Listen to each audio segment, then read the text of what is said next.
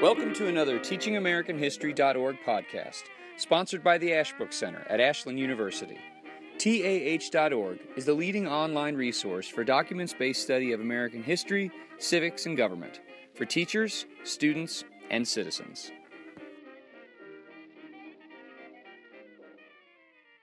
Thanks, Jeremy. Welcome, everyone, to our final TeachingAmericanHistory.org Saturday webinar in this series uh, on landmark Supreme Court cases. These Saturday webinars are sponsored by the Ashbrook Center at Ashland University. TAH.org is the leading online resource for documents-based study of American history, government, and civics for teachers, students, and citizens. I'm Chris Burkett.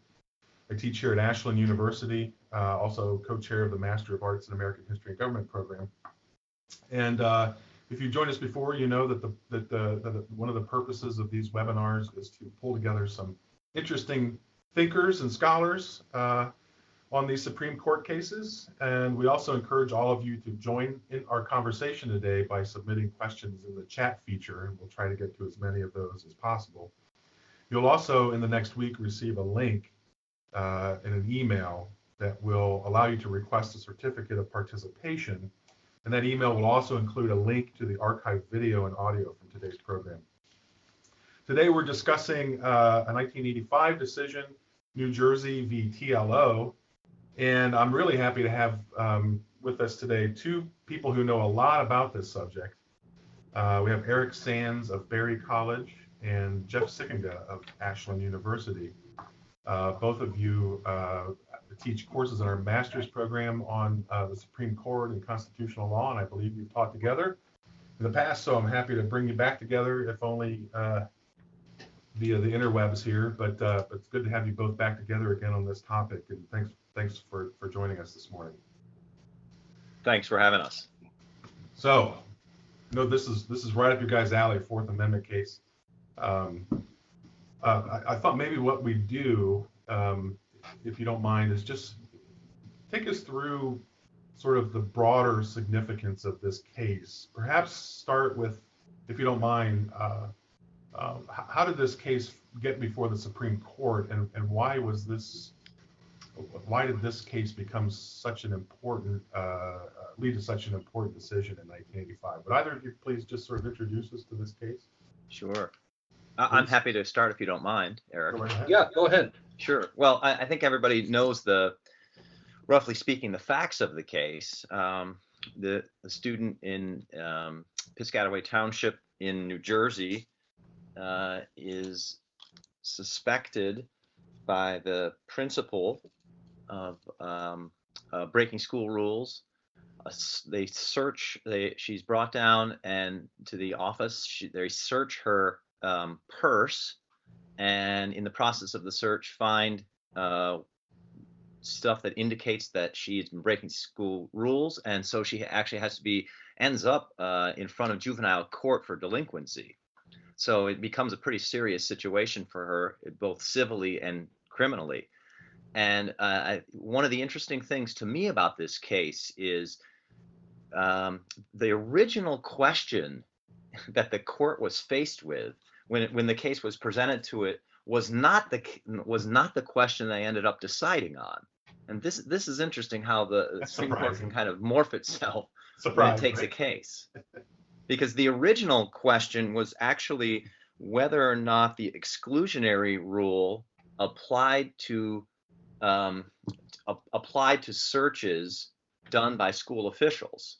And the Supreme Court, when they were presented with that case, Uh, that idea actually said, whoa, whoa, whoa, whoa, we need to back up a little bit because we need to decide, first of all, whether or not the Fourth Amendment applies to school officials, and then what it means to have an unreasonable search. Let's not assume that it applies to school officials, and let's not assume it's an unreasonable search, and therefore the only question is whether the exclusionary rule apply. The evidence can't be used against this girl. But let's take a step back and decide these more foundational issues. So this case, at first argument, did not seem like it was going to be such an important landmark, but it turned out to be because the court went on to hold, yes, the Fourth Amendment does apply to school officials.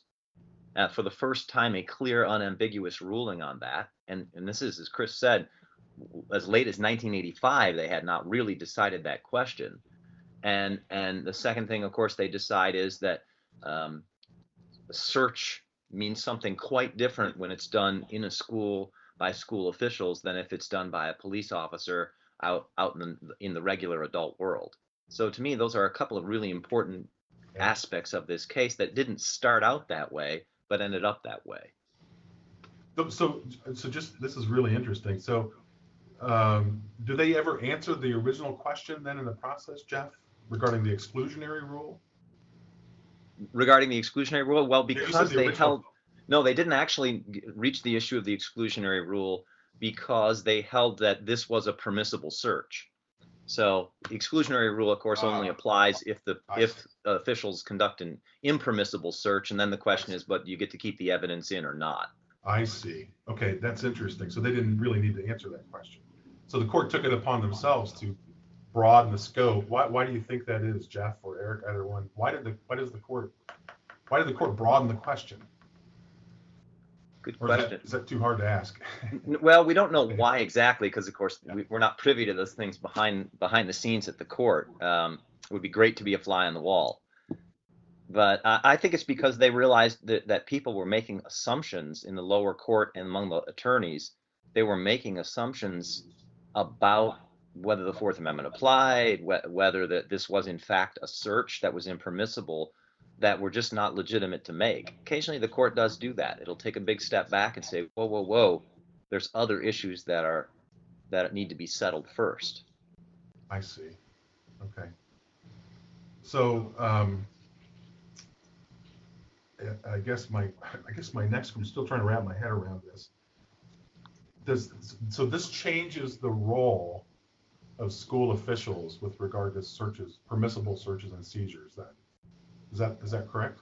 Yeah, I mean, I, I you know I can even respond to one of the questions that's been Yeah, proposed about the about what about parents and aren't the school officials representative of parents? And what's interesting is in this case, they held the court held very clearly that um, students schools are not in loco parentis. So schools do not have the authority over students that parents have over their children. Um, and so therefore the Fourth Amendment applies. I mean, the Fourth Amendment does not apply if you go search your kid's room. So, but it does apply if if uh, school officials search students. So that was actually a very significant ruling, and uh, that had been coming for a while. Cases like I'm sure the teachers know Tinker versus Des Moines, the First Amendment case. Do students have First Amendment rights in schools? And the court held in 1969, yes, they do. So here they kind of extend that logic and say, yeah, you don't have First Amendment rights against your parents as much as teenagers would like that. Um, and and you don't have Fourth Amendment rights against your parents, but you do have First Amendment and Fourth Amendment rights uh, in your school because your school is not in place of the parents. I see. Okay. That's very interesting. Um, so what I'm getting, getting, pardon my ignorance on this. I'm trying to uh, take in the significance of this as you're laying it out. So I'm just throwing this out here. We're gonna have to discuss it yet, but maybe we can come back to this later. It seems from what I'm hearing so far that the that the effect of the decision, in light of what you're just saying about the, the parents and um, and uh, uh, uh, and uh, uh, sort of stepping back and looking at the Fourth Amendment more broadly, the the the authority of school officials over children is expanded somewhat as a result of this decision. Or is that not? Um, Is that I, not I'll let Eric uh, take a. That's a that's a good that's a hard question actually. It's hard, yeah. I'm sorry. So that's why I hesitated to throw it out there so early. But Eric, do you have any thoughts on this or want to add anything to? anything? Well, i i I would say in some places, this meant that that school officials had expanded authority over children. Um, you know, to to that question you had asked about why does the court, you know, sort of change the the the, the fundamental question in the case. I think another factor in that is that state courts were actually badly divided um, on this question. Uh, you had some state courts that had ruled the Fourth Amendment did not apply to school officials because they act in loco parentis. Uh, so you know you don't need warrants, you don't need it. You know you can just search you know the kids anytime you want to. Um, some had ruled that the Fourth Amendment applied, but that the exclusionary rule did not. So even if the search violated the Fourth Amendment, any evidence found could still be used against the student at trial. Uh, some held that the Fourth Amendment applied, but that the school official needed only reasonable suspicion to search. They didn't need probable cause. Um, that was the case in New Jersey. That was the, the position the New Jersey Supreme Court took. Um, and then at least two courts held that the Fourth Amendment applied and probable cause was required in order to search. So we're we're looking at a situation, you know, among the states where there's a lot of differing opinions on exactly what the scope of the Fourth Amendment is when it applies to searches by school officials. And I think one of the things that's going on in this case is the Supreme Court is looking to provide clarification um, to these state courts and helping them to kind of unpack exactly what's allowed and, and what is not. Um, in, in terms of, you know, what what else is interesting about the case? You know, there's there's a lot of times we we talk about why does the Supreme Court make decisions and and what sort of motivates their their thinking. Um, and you know, sometimes it's it's just ruling on the law, but there are other cases where public policy seems to play a major role. And I think this is one of those cases. Um, New Jersey presents a tremendous amount of evidence during the oral arguments uh, about the amount of violence in schools and the amount of drug use in schools, and uh, essentially arguing that school officials need to have broad discretion in, in being able to search kids for suspected wrongdoing, and that you can't tie their hands too much. Um, or else schools are just going to become jungles uh, where nothing, you know, students aren't going to learn anything, nothing's going to get done. Uh, it's going to be a free for all. And you, you, notice Justice White even makes reference to these studies in his majority opinion. Um, he talks about the fact that we, we've seen these studies, and, and one of the studies that was referenced uh, held that upwards of 3,000 students per day were victimized um, by violent crime in schools. Um, now, I mean, I, I'm not sure where that study came from, and I'm not sure about its validity, but I think this had a big impact on the justices, and I, I think uh, played a role in in getting them to think about trying to find a balance uh, between you know applying the Fourth Amendment and ensuring that students had some Fourth Amendment protection, but not going so far that it was going to significantly going to cripple or handicap school officials in being able to maintain order and discipline in the schools. That's a, those are great points, Eric. Especially the the first. Uh, your first answer on the question of why that the federal again part of the sort of the um, uh, general efforts of the courts in the late 20th century to establish sort of uniform federal rules regarding these things. That's a that's a great point. And on your second point, um, just to just to throw this out there, uh, do you think that the court did a good job of achieving what what you say it was trying to do and establishing that balance between um, uh, preserving some Fourth Amendment rights for students, but not tying the hands of school officials too much? Or um, I guess maybe that's a question about sort of you know the the outcome of the case and the lasting impact of the case. But uh, I hadn't thought about it in terms of striking, trying to strike that balance the way you laid it out, Eric. Um, yeah, I, I mean, I, I would answer that that I'm not sure the court gives us a whole lot of guidance when it comes to what reasonable suspicion actually is. Um, remember, the, the New Jersey Supreme Court essentially ruled the exact same way that the Supreme Court does. You know, they, they essentially apply a reasonableness standard um, to these, these school searches. The difference is that the New Jersey Supreme Court said that the search was unreasonable. And the Supreme Court says, no, we find it to be entirely reasonable. And when you get into the rationale that the two courts use for why one of them thought the search was unreasonable and one of them thought it was reasonable, and there's a lot of splitting hairs going on. yeah, there's there's there, there there's a lot of, of very very nuanced you know distinction being made between you know what could be reasonably inferred by a school official and you know what experience would lead them to believe that perhaps drugs would be present uh, from the presence of being rolling papers in a purse and you know all this kind of stuff. So I'm I'm not really sure that the court places school officials on really firm ground um, after this in in knowing exactly what a reasonable suspicion looks like, and and how it should be applied. Um, but uh, again, you know, it, it, based on other rulings that the court has made, you know that they they seem to be deferring a bit more to the uh, the judgment of the school administrators uh, than than questioning it. Yeah, I mean that's that's a that's that's a great point. I mean, to try to define in advance what's reasonable is almost an impossible task. I mean, you would think that to say it has to be reasonable means we kind of we'll kind of know it when we see it, right? I mean, it's almost impossible to, to define in advance what's what's reasonable. Uh, so I appreciate the difficulty of that task, which makes me wonder again why the court consistently seems to want to define, you know, what's reasonable in various cases. But since you raised this point, Eric, um, uh, Larry submitted a question uh, uh, expressing some frustration at not being able to find good uh, distinctions in his sources between reasonable suspicion and probable cause. So, would one of you uh, care to, to, to help Larry understand the distinction between reasonable suspicion and probable cause? It may be harder than it sounds, given what Eric just said about trying to define reasonable suspicion.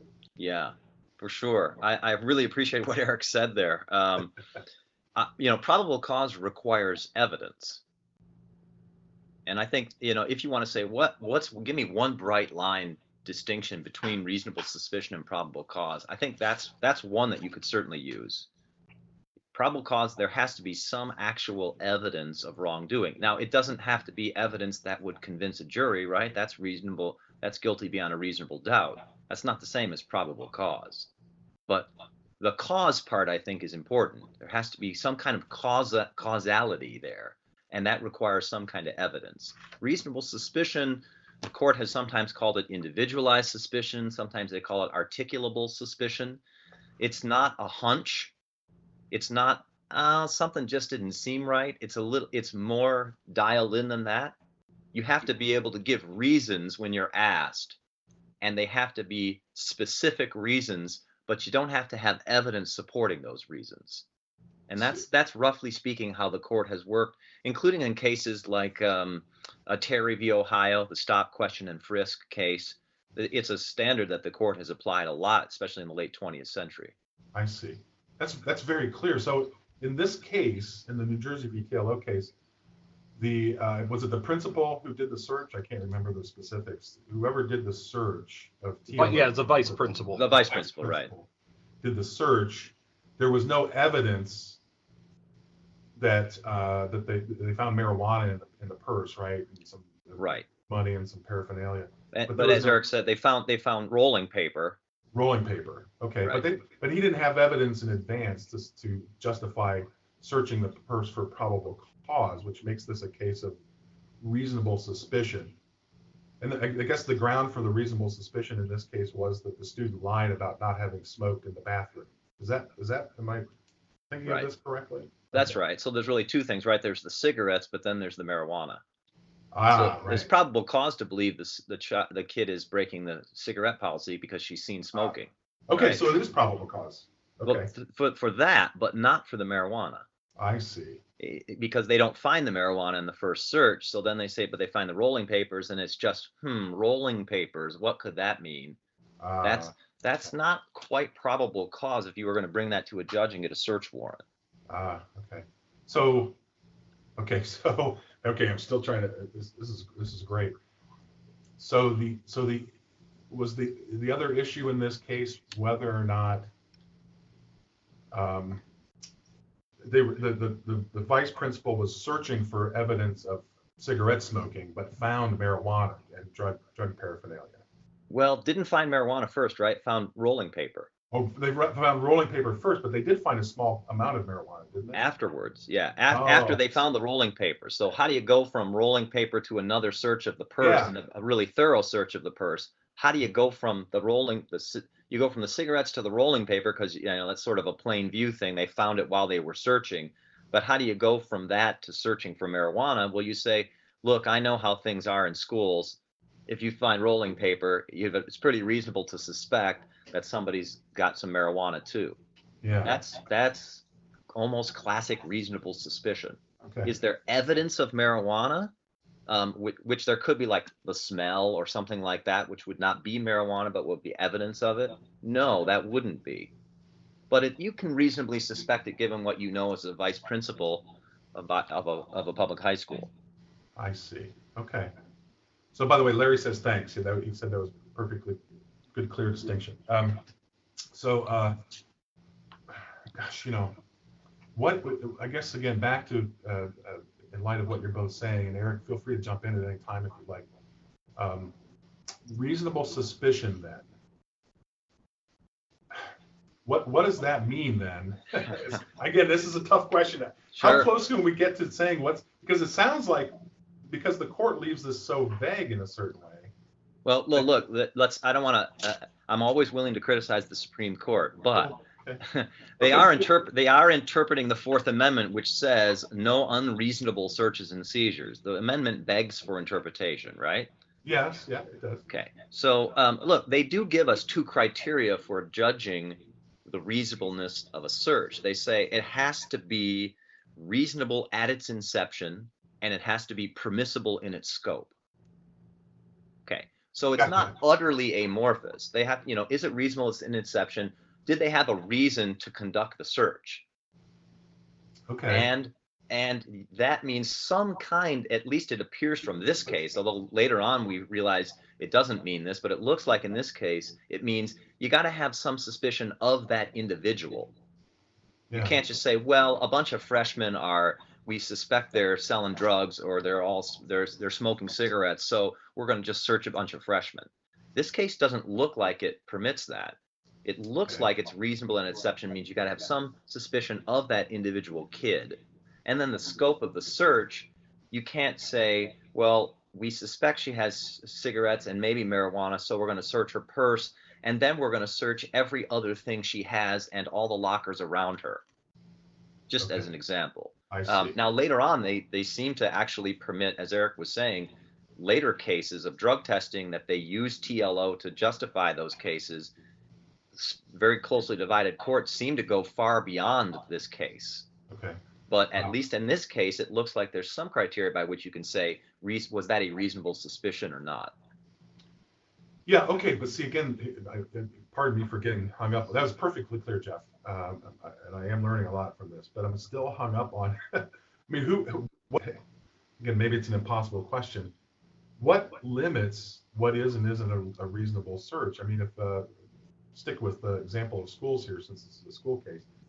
Um, you've had a student who is, um, who has been a, uh, a drug violator in the past or has been caught with marijuana in the past. Isn't it reasonable to say six months from now that we do another search, given the fact that that student has a history of, of uh, being associated with drugs or having drugs? I mean, doesn't it, doesn't this open it up what's reasonable in terms of being a reasonable suspicion? Doesn't it open it up really to the discretion of people? And then who, who ultimately then is to decide whether that search was reasonable or not? It's got to be the courts in the end, right? Which leads to another question. Doesn't this, wouldn't this decision uh, potentially lead to more and more cases of reasonable suspicion being brought before the courts? Okay, I'm asking way too many questions because I'm still trying to, sorry. Well, I'll let Eric jump in. I- the only thing I would say is yes, it does, and it has. and so what the courts end up doing is deciding at the Supreme Court and the lower, especially it's really the lower courts who do most of the work on all this. Okay, right. Um, they end up deciding on a case by case basis was that reasonable suspicion? Wow, was there yeah. reasonable suspicion? And then they have to weigh the privacy interests of the students, as the court says, right? You have to balance those against the government interest that's at stake, and you have to weigh them. And then courts do that weighing, and then the question is, was that a reasonable weighing? Was that a constitutional weighing? And you don't know that until the Supreme Court makes another decision. So they end up taking on when you as soon as you incorporate the Fourth Amendment against school officials, and so much searching goes on in schools, as all Yeah. the folks here listening know, um, and has to go on. Right. As soon as you do that, you're going to have a multitude of cases in litigation, You- Yeah, you, that's and that's what happens. Yeah, okay. So they try and look. They later on they try and set some parameters. So um, you know what is it about uh, a few years later in the Vernonia case, they hold that uh, the the blanket drug testing policy for all school athletes is constitutional. And then they go on to say, because you were talking about what about if they're repeat offenders? Then they just say, look, drugs are a problem across schools, particularly in and for athletic teams. We can't have it, so they they uphold uniform um, completely uh, without individualized suspicion uh, drug testing of athletes, and then they Wow. extended even later to drug testing of all students participating in extracurriculars. They uphold a school district policy on that uh, in 2002. Wow. So you know, we say where well where does it stop? Well, it went that far at least. And then they walked it back a little bit in 2009 in a case where there were the uh, school officials strip searched a 13 year old girl um, for ibuprofen, and um, that there there the court held that went too far. So how you know, but those are the probably three biggest cases that Supreme Court cases at least that have come out of this And- that and have did the- tried to define more clearly what is reasonable and not. And in the case with the girl with this uh, being searched for ibuprofen, was the was the uh, argument that that was an unreasonable search that, that they had it was- based on uh, not reasonable suspicion of something? Well, yeah, what they argued there was they took the two-part test. Is it reasonable in its inception, and then is it permissible in its scope? And they said it was reasonable in its inception. They had reason to believe this girl was violating school policy about medication, which did not allow ibuprofen in the schools, but the uh, un, unprescribed from the school nurse. But they said, but it was not permissible in its, but it was not permissible in its scope. They went way too far in searching her, given the kind of stuff they were searching for. If they were searching for meth, then maybe you could strip search. But if they're searching for, for 400 milligram ibuprofen, Yeah. you can't go that far. Wow, that's amazing. That's amazing. Um, Yeah, and, and Chris, I'd, I'd, I'd add to that. I mean, you know, again, the court I think is looking to strike a balance here. Um, you, you know, we we don't want you know the Fourth Amendment to be so encompassing that it's impossible for school officials to uh, maintain order and discipline in their schools. Um, but at the same time, I, I, mean, the court doesn't want to allow, and they, they mentioned this in, in the opinion.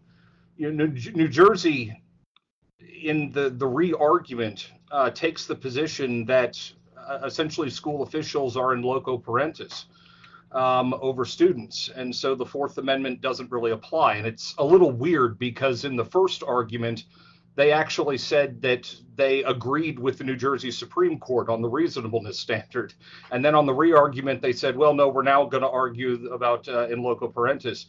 But during the oral arguments, you know, the justices peppered New Jersey with questions about, well, what kind of searches would you would, would you be okay with? Would you be okay with strip searches? New Jersey said yes. What about strip searches by people of the opposite gender? Yeah, that's not a problem.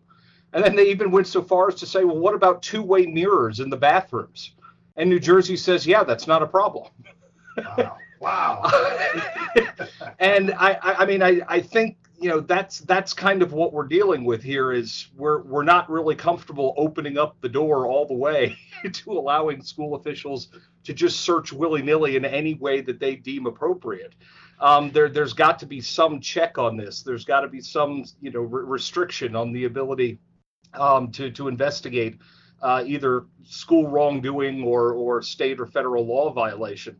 Um, but yes, this is going to create a lot of litigation, but there already was a lot of litigation um, on this issue. This is giving some clarification um, by the Supreme Court on exactly what the issues are, how they should be applied, um, and trying to help courts in resolving um, what what exactly should be going on in these types of cases. Yeah, look, Eric's absolutely right about that. The only way the Supreme Court could have got put an end to litigation of students against teachers and school officials would have been to agree with New Jersey that schools act in loco parentis and therefore they can do basically anything they want to the students. Uh, which is, by the way, a position that Justice Thomas has taken since 2007 in the Bong Hits for Jesus case on, on free speech with students and he just said no we need to go back to the he says the original understanding of schools were that they acted in place of private tutors and that the pa- parents transferred authority to private tutors to school their children and that authority was transferred then to schools so schools do act, as he says, in loco parentis. So Thomas has actually adopted New Jersey's view, but nobody else has. Wow, that's interesting. Yeah, because okay, so this is that's very interesting, Jeff. So does this decision, um, insofar as we understand it, or um, insofar as it sets parameters and clear guidelines, it, it, does this establish school officials as something like? Um, well, let me put it this way: Does this actually give school officials something like police power? Because it seems to me that um, conducting searches is a, is a is a police power, is it not? Is it traditionally considered a, a police power of the state? So does this, by by, uh, uh, uh, uh, you know, sort of confirming that um, uh, that school officials can conduct these searches on reasonable suspicion, is does that make school officials? Um, not sure how I'm, I'm not formulating this question very clearly. Yeah. But it almost makes them agents of the state. I mean, they are. We know that in a certain sense. But this this case really seems to affirm that.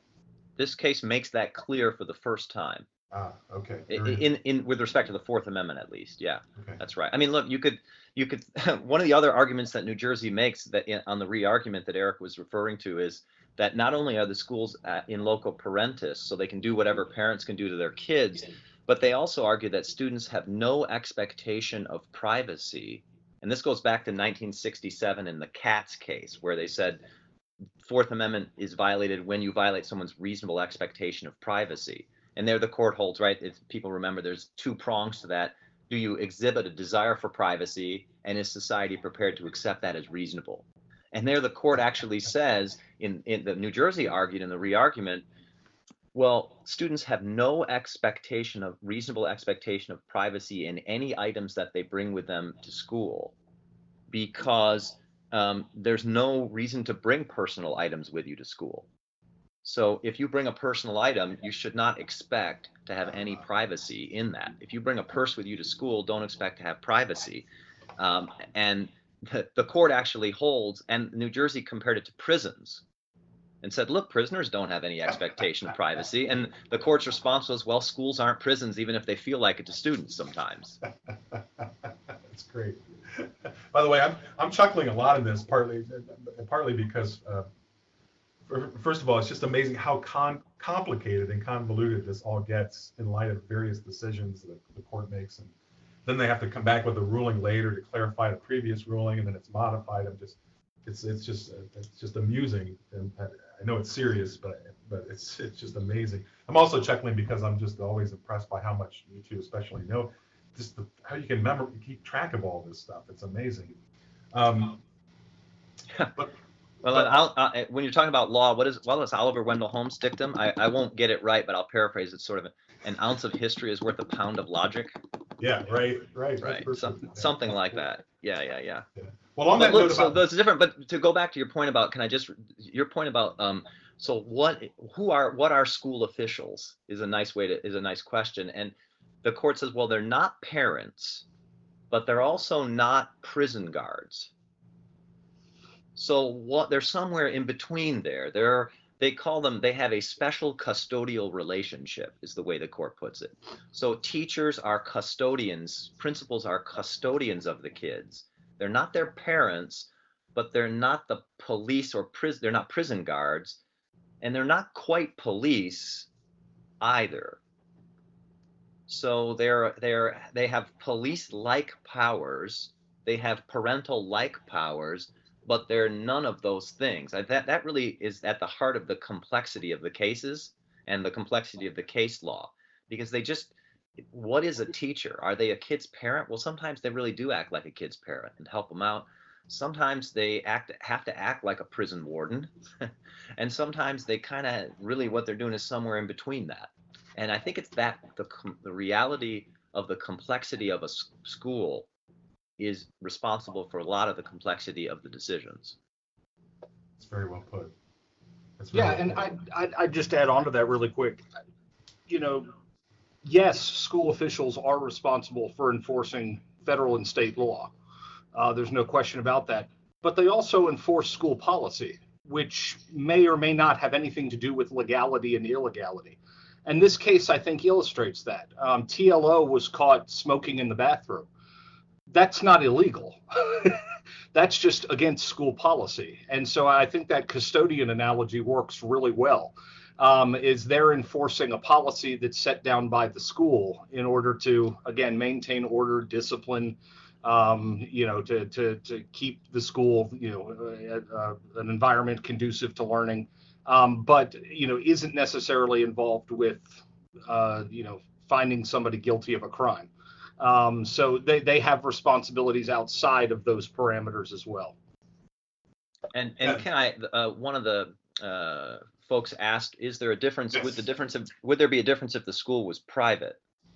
Um, it it depends on the school. If this a private school, as everybody knows, I think, can require things of students and parents that cannot be required of them in a public school. So you can, you know, for example, religious schools, you can be you can be asked to say if your kid wants to come here, you have to sign that you agree with the following things. They could be theological statements, they could be school discipline issues, um, all of that kind of stuff. And I mean, it doesn't mean that the Constitution or the law doesn't apply to private schools at all, of course. But but what parents can transfer a lot of their authority to a private school that a public school cannot require them to transfer. And I think that's that that it could be a significant, but again, it depends on the private school. It's not automatic. It depends on what they require of parents and children coming into the school. And, what- Jeff, is that because of the sort of consensual nature of private schools versus the mandatory nature of public schools, or? That's right. And and because the court has held that private schools are associations and have the right of association according to their own rules of association. That's very interesting. Okay. Very Yeah. good. Okay, well, good. That was a great, I'm glad you asked that question or answered that question from Jim. I thought that was a great question. And then um, Jeff, just a quick clarification. You mentioned the Katz case. Yeah. Can you spell that in case anybody wants to look that up? Oh, sure. It's K A T Z. K-A-T-Z. Okay. and it's it's just a it's an interesting case because it really sets the prior prior to the prior to 1967 um, as a lot of people i'm sure know the supreme court had pretty much held that a search had to be a physical intrusion on someone's private property now in this case it might still have applied because it was her purse but um, it, it, it, the, in 1967 the court holds that actually the fourth amendment protects privacy more than property. It doesn't say it doesn't protect property, but it says it protects privacy more than property. And so then it articulates, it's probably one of the most important and famous concurrences in all of Supreme Court history, where Justice Harlan says, well, he, I agree with the court, but they didn't quite make clear how you replace property with privacy. And then he articulates this two pronged test in the Katz case. Very famous concurrence. And basically, everybody after 1967 took that to be the Supreme Court's authoritative interpretation of the Fourth Amendment, including the court itself, and they started using this reasonable expectation of privacy test. But they made that up in 1967. Actually, Justice Harlan made it up in 67. Wow. Uh, thank you. That's that's very interesting. Uh, just to mention that again, just in case somebody wants to, to follow up on this and look into that case further. Um, I wanted to get to Laura. This is um, going back to the question of parents again. Um, well, I guess not quite, but something along those lines. Uh, Laura asked earlier, does the court not deal with the issue of a minor being unable to consent to a search? Does that come up in this case? The question of whether minors should be able should have to consent to a search or not? Laura's question is, does the court not deal with the issue of a minor being unable to consent to a search? And I think she asked that as a follow-up possibly to the question of in, in parentis loco that you addressed earlier. If Anybody want to tackle that? Go Well, ahead. I- Eric. Yeah. I think um, you know what the court is is essentially saying here is if reasonable suspicion is found, it doesn't matter whether the student consents or not. Um, the school official has the authority to conduct the search at that point. Uh, if if again reasonable suspicion uh, is is discovered. Uh, the the only thing in this case that comes up with the the fact she's a minor actually had to do with uh, a confession that she gave at the police station uh, that the appeals court um, held was uh, was unconstitutional and uh, sent back to the trial court for uh, for relitigation. um, on on a, a separate issue. Um, as it turned out, TLO didn't want to really pursue that on appeal, and so it didn't go anywhere. Um, but I, I think that's that's essentially one of the things the court is saying here is in the school environment.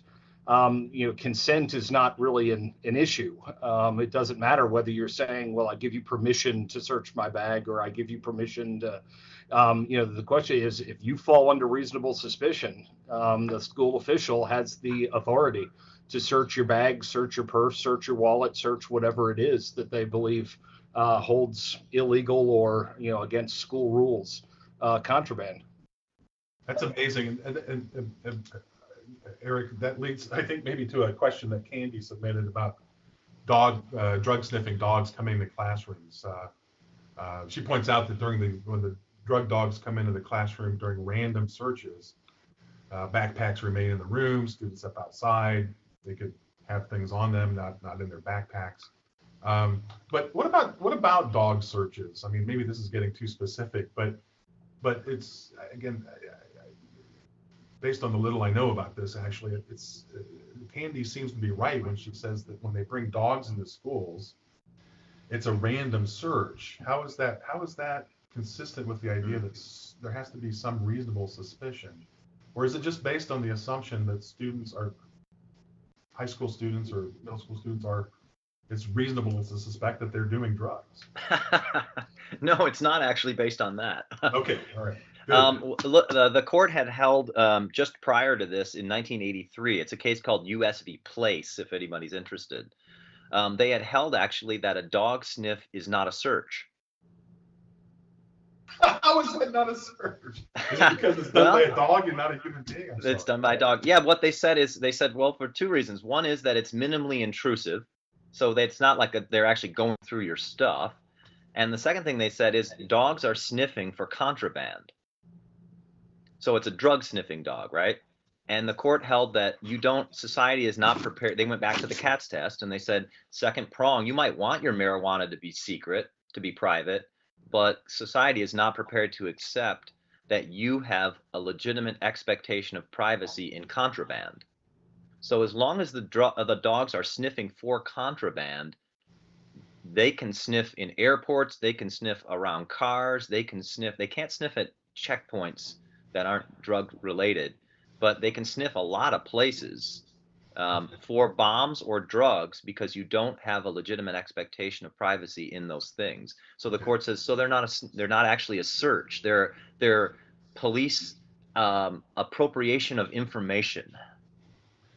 Wow. Okay, that's amazing. So so because those things are illegal, it's illegal for me to have drugs. I, I, I don't have a right to them. The dog can sniff and search and, and uh, point or bark or do whatever and, and alert somebody that I have drugs on me. Um, but because I, I don't have a right to have that, whatever it is that's illegal in the first place, it's yeah.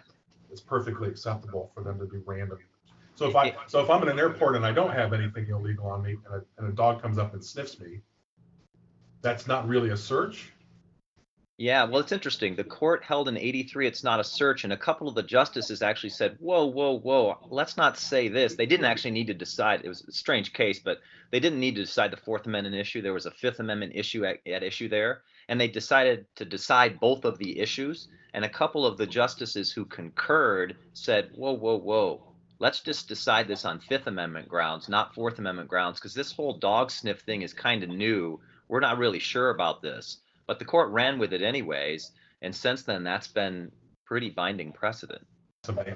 Now, in case you haven't noticed, we have started to venture outside of the school boundaries here because. Oh, can I add one thing about the school situation, oh, though? Please, yeah, please go right ahead. The one thing I will say is, unless you're in a particularly dangerous or or like a particular a place where security is of particular concern, like at an airport, the court has held that a dog sniff does require you won't like this, but reasonable suspicion. On the part of the dog. No, I'm just kidding. yeah, but look, okay. but but but not in a school. Oh, come on. This is Yeah, yeah, yeah, yeah. So they held that the court the court has held has held that out in the world, the police cannot just walk along with drug sniffing dogs and sniff civilians and citizens at random. Okay. Uh, they can't sniff you if you're pulled over at a at a checkpoint to check for um, licenses, for example. They Yeah. cannot walk a, a dog around your car. That happened in Indianapolis in 2000. They can't walk a dog around your car unless they suspect, based on their first interview with you, that there might be drugs in your car. I see. But in the school situation, they don't need individualized suspicion to to walk a dog and sniff the lockers and uh, uh, the kids in the room and everything else. I see. So, but that's but that's just schools, as you say. Outside of schools, it's a different. Outside of schools, it's different. Okay. So that leads to Larry's Larry's follow up. Larry earlier was the one that asked about a clear. He wants a clear uh, explanation between probable cause and reasonable suspicion. So is it that in a dog search, let's say, um, in schools, they can bring a dog in, a dog detects, or uh, there's a term for it. I forget what the term is, but a dog uh, detects something. Does that then give the searching officer probable cause or reasonable suspicion to, to conduct an individual search of a particular student? Or does it matter? Does the distinction matter at that point? Well, no, at that at that point it does matter, and it's uh, dogs a positive dog sniff with a dog that's been well trained with an experienced handler. Those are all you know. It's not me walking my dog through there, and I wouldn't know what I was doing. If Uh, if those criteria are met, the court holds that a positive hit is probable cause. I see. Okay, that's perfect. Yeah, and but what's interesting is not every justice has bought into that. So Justice Ginsburg, Justice Souter, uh, even Justice Kagan and Sotomayor have kind of indicated, wait, but dogs can make mistakes. yeah, They might hit on something, but even a well-trained dog might miss anywhere up to a, almost 50% sometimes. At least some studies show that. Again, Eric's right. You never know what to believe about studies, but it and they- they've said so therefore maybe that's not probable cause because it's not an ironclad identification of contraband yeah, yeah. but the but the majority of supreme court has never held that they basically said um, they call it the myth of the infallible dog No, that's very interesting. I've, yeah, I've been I've been sniffed a few times at airports by dogs. And never been carrying any illegal contraband, but still makes me nervous because of the dog. Because I know the dog's not uh, not perfect, or the dog is, is fallible. Um, uh, so as I was saying, suggesting we've we've been sort of straddling this line. I know there's this the line in the case uh, between what happens in a school and then sort of just out in the general public uh, uh, uh, uh, among um, among sort of the, the police. Um, we've had a few questions along those lines. So it looks like a few people want to know. Maybe uh, I'll start with the broad question. How how does the court's decision and attempt to define these things in the New Jersey uh, VTLO case? How does that affect searches outside of schools, or does it? Does it affect that, or does not affect that? And you've started to talk a little bit about this, Jeff, uh, already in your distinction uh, with dog sniffing uh, or drug sniffing dogs. But is there a broader impact um, just on sort of the general ability of the police to, uh, to to conduct searches in light of this decision? Eric, do you want to? You have any thoughts on this? Well, uh, you know, wh- one of the things I'd say it did was it added to the the the number of exceptions uh, that the court has carved out um, to the rule that you need warrants and probable cause uh, in order to conduct a search. Um, and there's a lot of these exceptions now. Um, you know, depending on you know what what source you consult and stuff. Uh, there's as many as 10 of these exceptions that we've we've carved out for it. Um, and you know, one one of the things I'd, I'd point out is that uh, I did a very brief but uh, did a survey of law review articles that were done on the TLO case. And uh, you know, interestingly, there was a poll that was taken of the American Bar Association when this case was before the Supreme Court and 54% of ABA lawyers had said that they'd agree with the New Jersey Supreme Court's rule on on TLO. Um, so agree with the reasonableness standard, but also agree that the search was unreasonable um, and therefore shouldn't have been allowed, and uh, by extension, uh, that the evidence should have been suppressed. Um, that seemed to track uh, a lot of the law review articles that I looked at. Um, the the idea that the court was being too permissive uh, of of these these types of searches and were infringing too much on student rights in schools. Um, so interestingly, at least in the the academy, um, the, the the Supreme Court didn't get a whole lot of support for its decision in this case. Um, that they wow. they the perception being that they erred too much on the side of supporting school officials and allowing um, searches to take place, and that they should have done more in terms of the Fourth Amendment uh, to protect uh, students, um, but also by creating yet another exception in the Fourth Amendment, we were slowly chipping away at Fourth Amendment protections overall. And that, you know, eventually, when you have too many of these exceptions, the exceptions come to define the rule. Yeah. um, and we we st- we stop worrying about warrant requirements and we stop worrying about probable cause and we start going well everything just becomes kind of reasonableness at that point um, and yeah. th- that that seems to be you know, as, as much as want to. So I, I was kind of fascinated by seeing what, uh, you know, the, the legal community, uh, how they responded to this case. And yeah, it wasn't particularly positive. Um, it, it, it, it had a very negative cast to it overall. That's very interesting. So, so since you're raising, you brought up, you brought up the, the sort of slippery slope um, thing, Eric. Um, I wanted to ask both of you. This is um, I've always tried to understand. Jeff mentioned this earlier, where uh, uh, sometimes police do random um, stops or or what are they checkpoints for.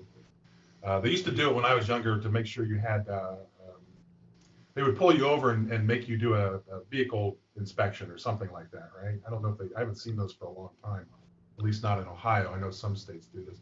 But what about something like sobriety checkpoints? Um, I've always wondered how that doesn't count as a kind of general warrant when police set up sobriety checkpoints. And don't don't take my question the wrong way. I'm not in favor of drunk driving, but but how is that not a kind of just equivalent to a general warrant? We're going to pull everybody over and check them uh, for for for uh, for drunk driving. That's a good question. Um, the court this case, the court decided that in 1990, I think, in a case called um, Michigan v. Sitz, S-I-T-Z, Right. And it was a 5 4 decision. So actually, four justices thought it was a general warrant. Um, the, the five who sided with it said that because because the checkpoints were connected to drunk driving and they were doing checkpoints on the road that that it was not a kind of warrant to search everybody for everything but a particularized a particularized reason to have it that way. But and and since then it kind of they they you know checkpoints were set up for other things too. So they upheld checkpoints for um, eric can correct me if i'm wrong but they've upheld checkpoints for uh, licenses and registration. Yep. they've also upheld checkpoints for looking for um, illegal immigrants as well um, and, but they drew the line at checkpoints for in in 2000 a case called indianapolis v edmond they drew the line at checkpoints for just kind of let's check people to see if there any kind of criminal activity. Uh, that that they said went too far. That's clearly general. They yeah. said that as a general warrant. But what's really interesting in that case is Justice Thomas wrote in a concurrence and said, well, if you accept the 1990 decision, then these cases are correct. But he said but I'm not sure I accept that 1990 decision. And if I had been on the court, I might not have voted that same way. But since nobody brought this up in argument, I, I guess I have to go with the majority. So it's one of those really interesting cases where if a lawyer had just thought maybe we need to um, re- argue that the Sitz decision ought to be overturned, if Thomas had been on the court, it might have been 5 4 against the checkpoints. But the issue wasn't raised, and so now that's precedent, and they follow precedent. That's very interesting. See now maybe I'm maybe I'm just still living in 1774 1775, but uh, you know a search warrant. I always understood a search warrant to not be general. To, it had to um, it has to be very specific as to the particular persons that are being searched and what's being searched for and what places are going to be searched uh, so I guess my perception of what a what a warrant had to be has been wrong all these all these years. No, it's it's it's not it's not wrong. It's just those are warrantless searches. Oh, so So so those are exceptions carved out, as Eric was saying. Yeah, but as Eric was saying, the court has recognized more and more exceptions to warrants and to probable cause. There are a lot. There are probably ten exceptions to warrant now, and with a case like today's case, TLO, you not only have exceptions to warrant, but you have exceptions to probable cause. So uh, I would say that there, yeah, there's definitely been more and more exceptions. And just to give you an example, um, Justice Scalia wrote in, in a case in, in 1968, the court decided the Terry case, so that stop, question, and frisk. And the police officers there just have to have individualized suspicion to stop someone, question them, and then frisk them for weapons, right? Well, Scalia said in a in a later case where the court didn't just uh, police officers didn't just frisk someone, but actually felt inside their pockets, and the court held well that went too far. You can it, they said plain feel is okay, but not grabbing and squeezing. It's a funny case. Um, but what Scalia wrote there and wrote a concurrence and said, I actually think the original meaning of the Fourth Amendment and the founders' understanding of it does not allow police to stop and frisk. That the founders would never have permitted such a thing. And so what police can do is stop and question, and then if the peop if they don't like the person's answer, they can arrest them. And then subsequent to arrest, you can you can search people, obviously. Wow. Well, So he he he and Justice Thomas have argued um, for the original meaning of the Fourth Amendment is probably, in their view, more stringent, at least with adults outside of schools, more stringent than what the court has recognized in the last 30 or 40 years. Yeah. But that's outside of schools. Inside of schools, Justice Thomas says school officials are parents. They can do whatever parents can do to, to their children. School officials can do that to the kids. Yeah. Oh, that's that's amazing.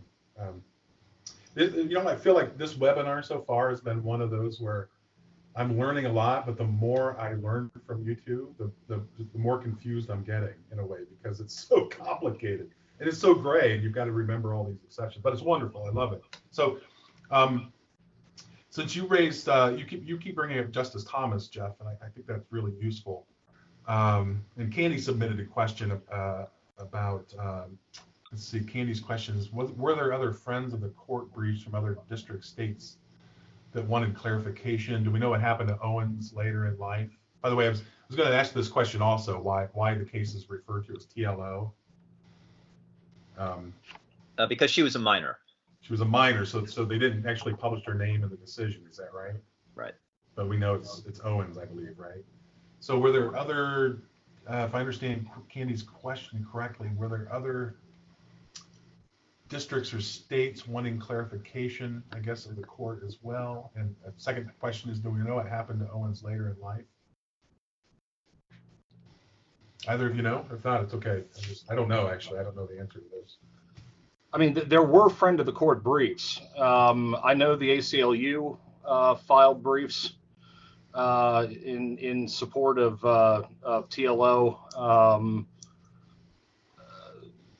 Internet, uh, the National Teachers Council or some organization like that um, had had filed briefs on behalf of New Jersey. Um, a couple others had weighed in as, as well. So I mean, n- none of them none of them unpredictable or all that weird, um, given you know the nature of the case. Um, but uh, uh, they they had filed in and uh, had had weighed in uh, on on the issues and where they thought uh, the the different standards should come down uh, in the case. Um, but uh, you know, New Jersey and um, TLO were the the ones to make the primary arguments before the court, and uh, I, I don't see a lot of evidence that the court relied on the friend of the court briefs in this case, but Okay. um, they uh, certainly did pay a lot of attention to oral arguments since they ordered them twice. That's a good point. Do do either of you know, just happen to know what happened to Owens? Just out of curiosity. No, I don't actually. No, I don't either. I don't know. I, I I do know that Choplick, the assistant principal who did the searching, uh, was fired from his administrative responsibilities within a year um, after conducting the search. He went back to teaching and then was laid off um, after doing that. And then, of course, what caused him to rise to fame was the search of this girl's purse. Uh, he ended up working in a family-run hand. Um, Sorry, so, Eric, I didn't hear you. Uh, it, uh, he ended up working in a family-run handbag boutique. Are Um, you kidding? Oh, And the you just- You The just can't make great. this stuff up. That's um, and so he was convinced uh, that his firing was a result of the search and the the, the lawsuit that came out of it. Um, but uh, nonetheless, he uh, did not continue his career in teaching or in, in administration afterwards. That's great. Thanks, thanks, Eric. That's great. So, uh, um, questions keep coming to me as we sort of start to wrap up here uh, pretty soon. But uh, I want to remind others joining us, please, if, if we've still got time for some more questions. If you want to submit a few more questions, please feel free to do so. But uh, Jeff, again, you mentioned a couple of times Thomas and how Thomas would have, um, or, or how Thomas responded to similar questions in, in subsequent cases. Can we say something, either of you say something about just sort of the composition of the court at the time in 1985? Uh, I like to ask this question in, in, in, in every webinar. What's the what's the leaning of the court in general? How would you describe the composition of the court, and maybe maybe how does that, if it does, how does that have a bearing on the on the decision? Of course, we know the opinions, but how would you describe the court in 1985? And No, are there other good- justices? Yeah, that that's a great question. Please. I would, I mean, I would describe it as centrist. If you want to put these kind of labels on things, so who like that's Justice White, who wrote the opinion. That's Justice Powell. That's Justice O'Connor. Um, they're they're clearly middle of the road. Justice Burger, maybe a little on the conservative side of that, especially on on Fourth Amendment issues. Uh, and then, but then of course you have, I mean, we do have dissenters in this case, which we really haven't talked about. But you've got Justice Brennan and Justice Marshall, who were certainly not centrists and by their own understanding very strongly opposed to the method to the original meaning approach to all of this and very very strongly in favor of um, uh, warrants and probable cause. Justice brennan dissented on a lot of fourth amendment cases. So you had uh, you know you had people on either side but you had a, a group in the middle who was clearly looking to do the kind of balancing that eric was talking about and that that's the way they wrote case cases. Justice Powell and Justice O'Connor and Justice White constantly go back to when they're talking about constitutional rights, weighing the person's constitutional interests, as they called them, versus government interests. They did that on all kinds of cases, and this would just be one example of that. Yeah, that's that's great. So you mentioned Brennan um, in the webinars this year. We haven't really had a case, I don't think, where we could talk about Brennan. But you mentioned Brennan as, as uh, well.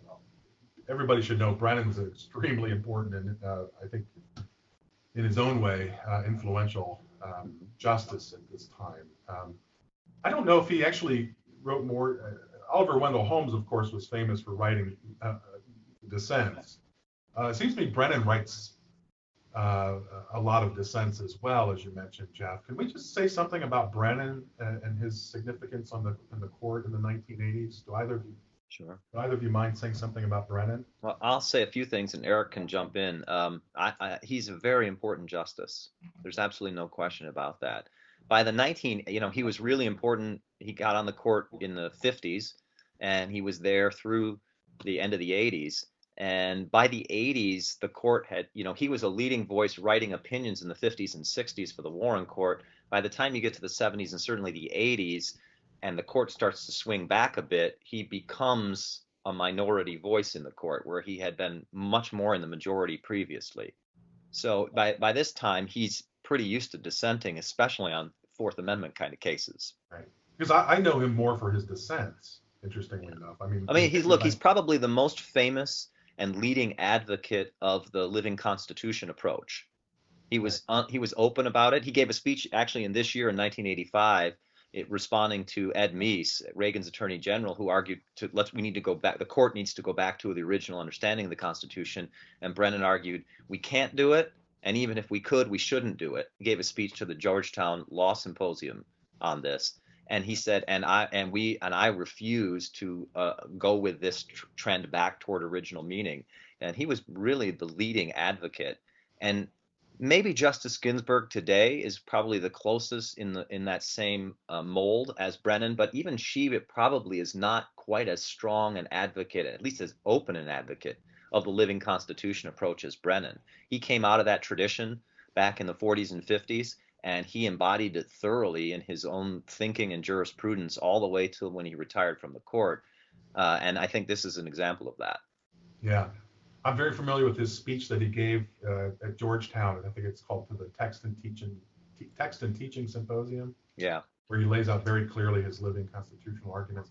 So, so uh, would you say, um, uh, Eric, feel free to jump in on this as well if you'd like. Um, is it the 1980s when we start to see the term, Jeff, you mentioned it swings back a little bit. Is that where we see more and more originalists judges, so to speak. Again, correct, go ahead and beat me up if you want over these labels, if you don't like these labels. But um, it seems to me that we get that the idea that a justice can be originalist becomes much more, um, I wouldn't say important, but at least more, more um, somehow more known, or seems to be more important in the public mind that a judge is considered originalist after the 1980s. Uh, is it, it, let me ask a question more clearly. Is it true that there are more originalist judges on the court after the mid 1980s, or or were there already? They just didn't consider themselves originalists. Eric, do you, do you know about the composition of the court? I know you do at that time. Yeah, I, I mean, I, I think it's true that you know after after the 80s, we we get more of these you know originalist or textualist judges um, that are coming on the court. Um, some of that is you know a concerted push uh, that was made in the early 1980s uh, by a group called the Federalist Society uh, that was, I think, founded at the University of Chicago or was was Chicago was maybe its second home, uh, but Scalia was one of its first advisors. Um, and the whole goal of, of the Federalist Society was to produce more of these textualist judges uh, and to try to get them interested in public law, try to get them interested in taking position as federal judges, and then position them for runs, you know, up to the Supreme Court, uh, so they they could be selected and influence public policy and influence uh, the, the, the courts overall. Um, so I, I, think it's fair to say, you know, textualism itself really starts to come into its own um, in the 80s and, and 90s, becomes a more discernible philosophy um, you know, a, a, discernible judicial approach uh, that that that uh, is, is taken on. Uh, but there is a lot of nuance and texture um, to textualism. It's it's not a lot of times it's articulated as just asking what the founders would do, and that's not actually what textualism is about. Um, it's more asking about the meaning of things in their appropriate historical context not just asking what James Madison would have done or asking what Alexander Hamilton would have done. Um, and a, a, lot of people kind of get those those conceptions confused. Yeah, yeah, I know. I, for example, that's a great point, Eric. Um, which is why I hesitated to throw the term originalist out there. Scalia, I believe, for example, preferred to be called a, a known as a textualist. Yeah. And he was a, he was an originalist only insofar as, as the, the sort of understanding of the founders could be squared with the text of the Constitution and then he had to write a 500 book page book to explain you know what textualism means which was right which was and, and, he, just, he, he, also said textualism was the worst const- form of constitutional interpretation except for all the others right uh, so yeah. that was that was his take on it uh, and what's particularly interesting to me talking about the fourth amendment since the rise of textualism and originalist judges is um, just because a person is an originalist does not mean you can predict where they're going to decide what they'll decide on Fourth Amendment cases. It's very interesting that way. That's not true on other on lots of other issues. If you know what if, that a person is an originalist, you you have a pretty or a textualist, you have a pretty good sense of how they might decide on Commerce Clause cases. Just as an example, Fourth Amendment's much trickier.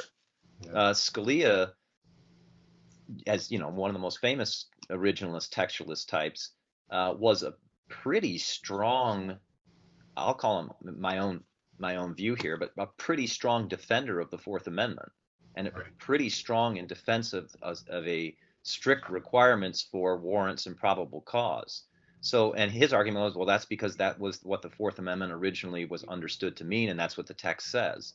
So, because a person is an originalist, you does not mean you can tell that they're always going to vote a certain way on cases involving the Fourth Amendment.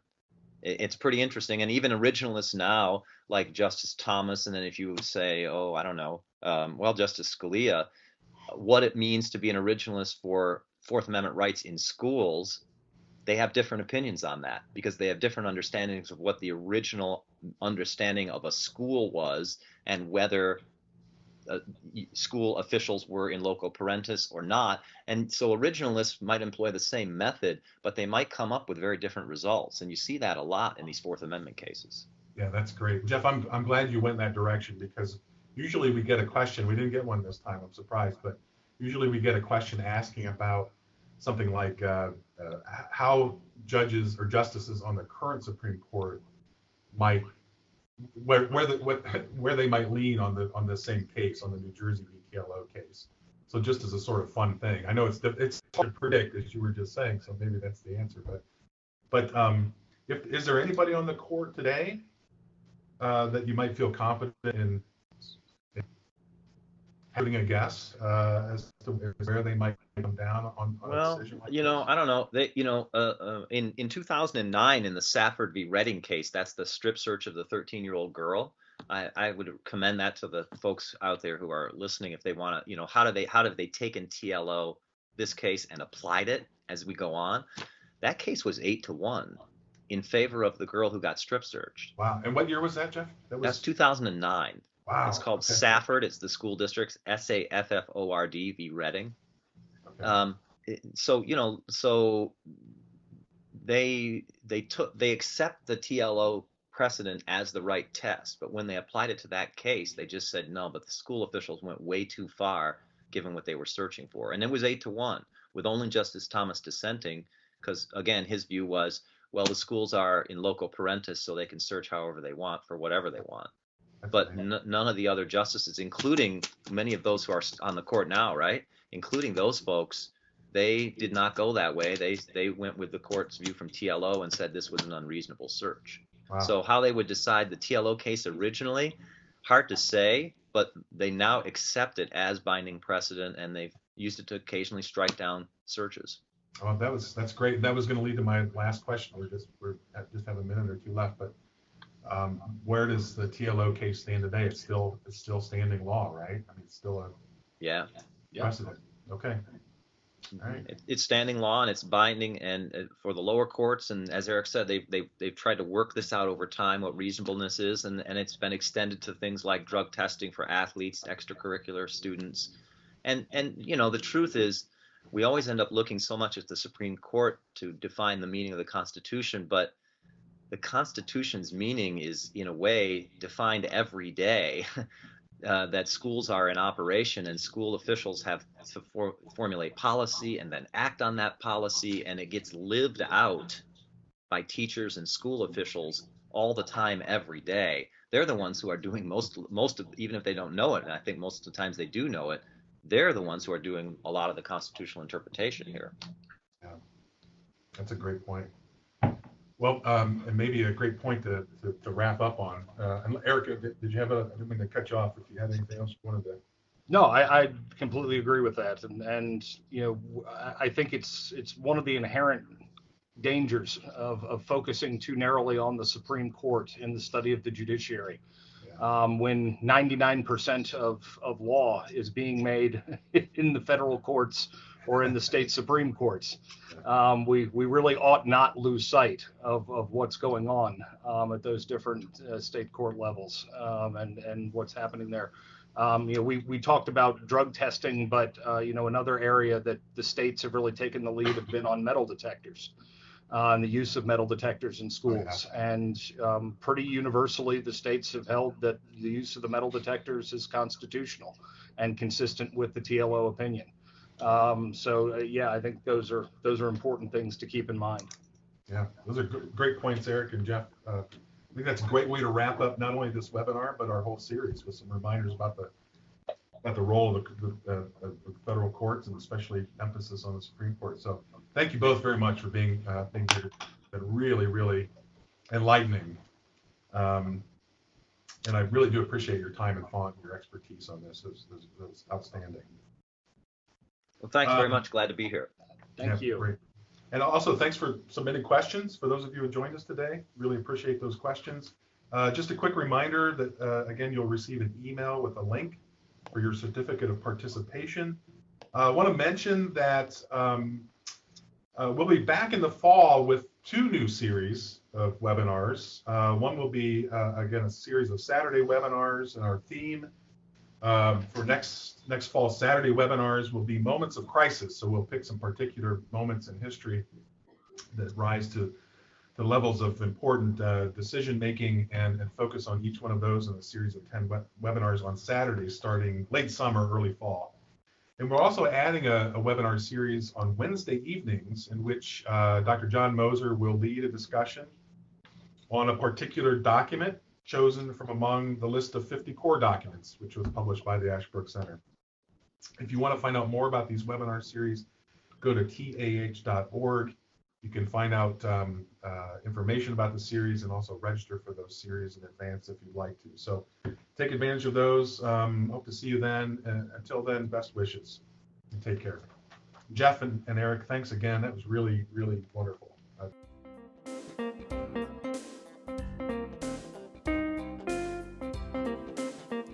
Thank you for listening to another TAH.org podcast. You can find archives of all our previous programs, as well as information about future programs at TAH.org slash webinars, or on iTunes by searching for teachingamericanhistory.org.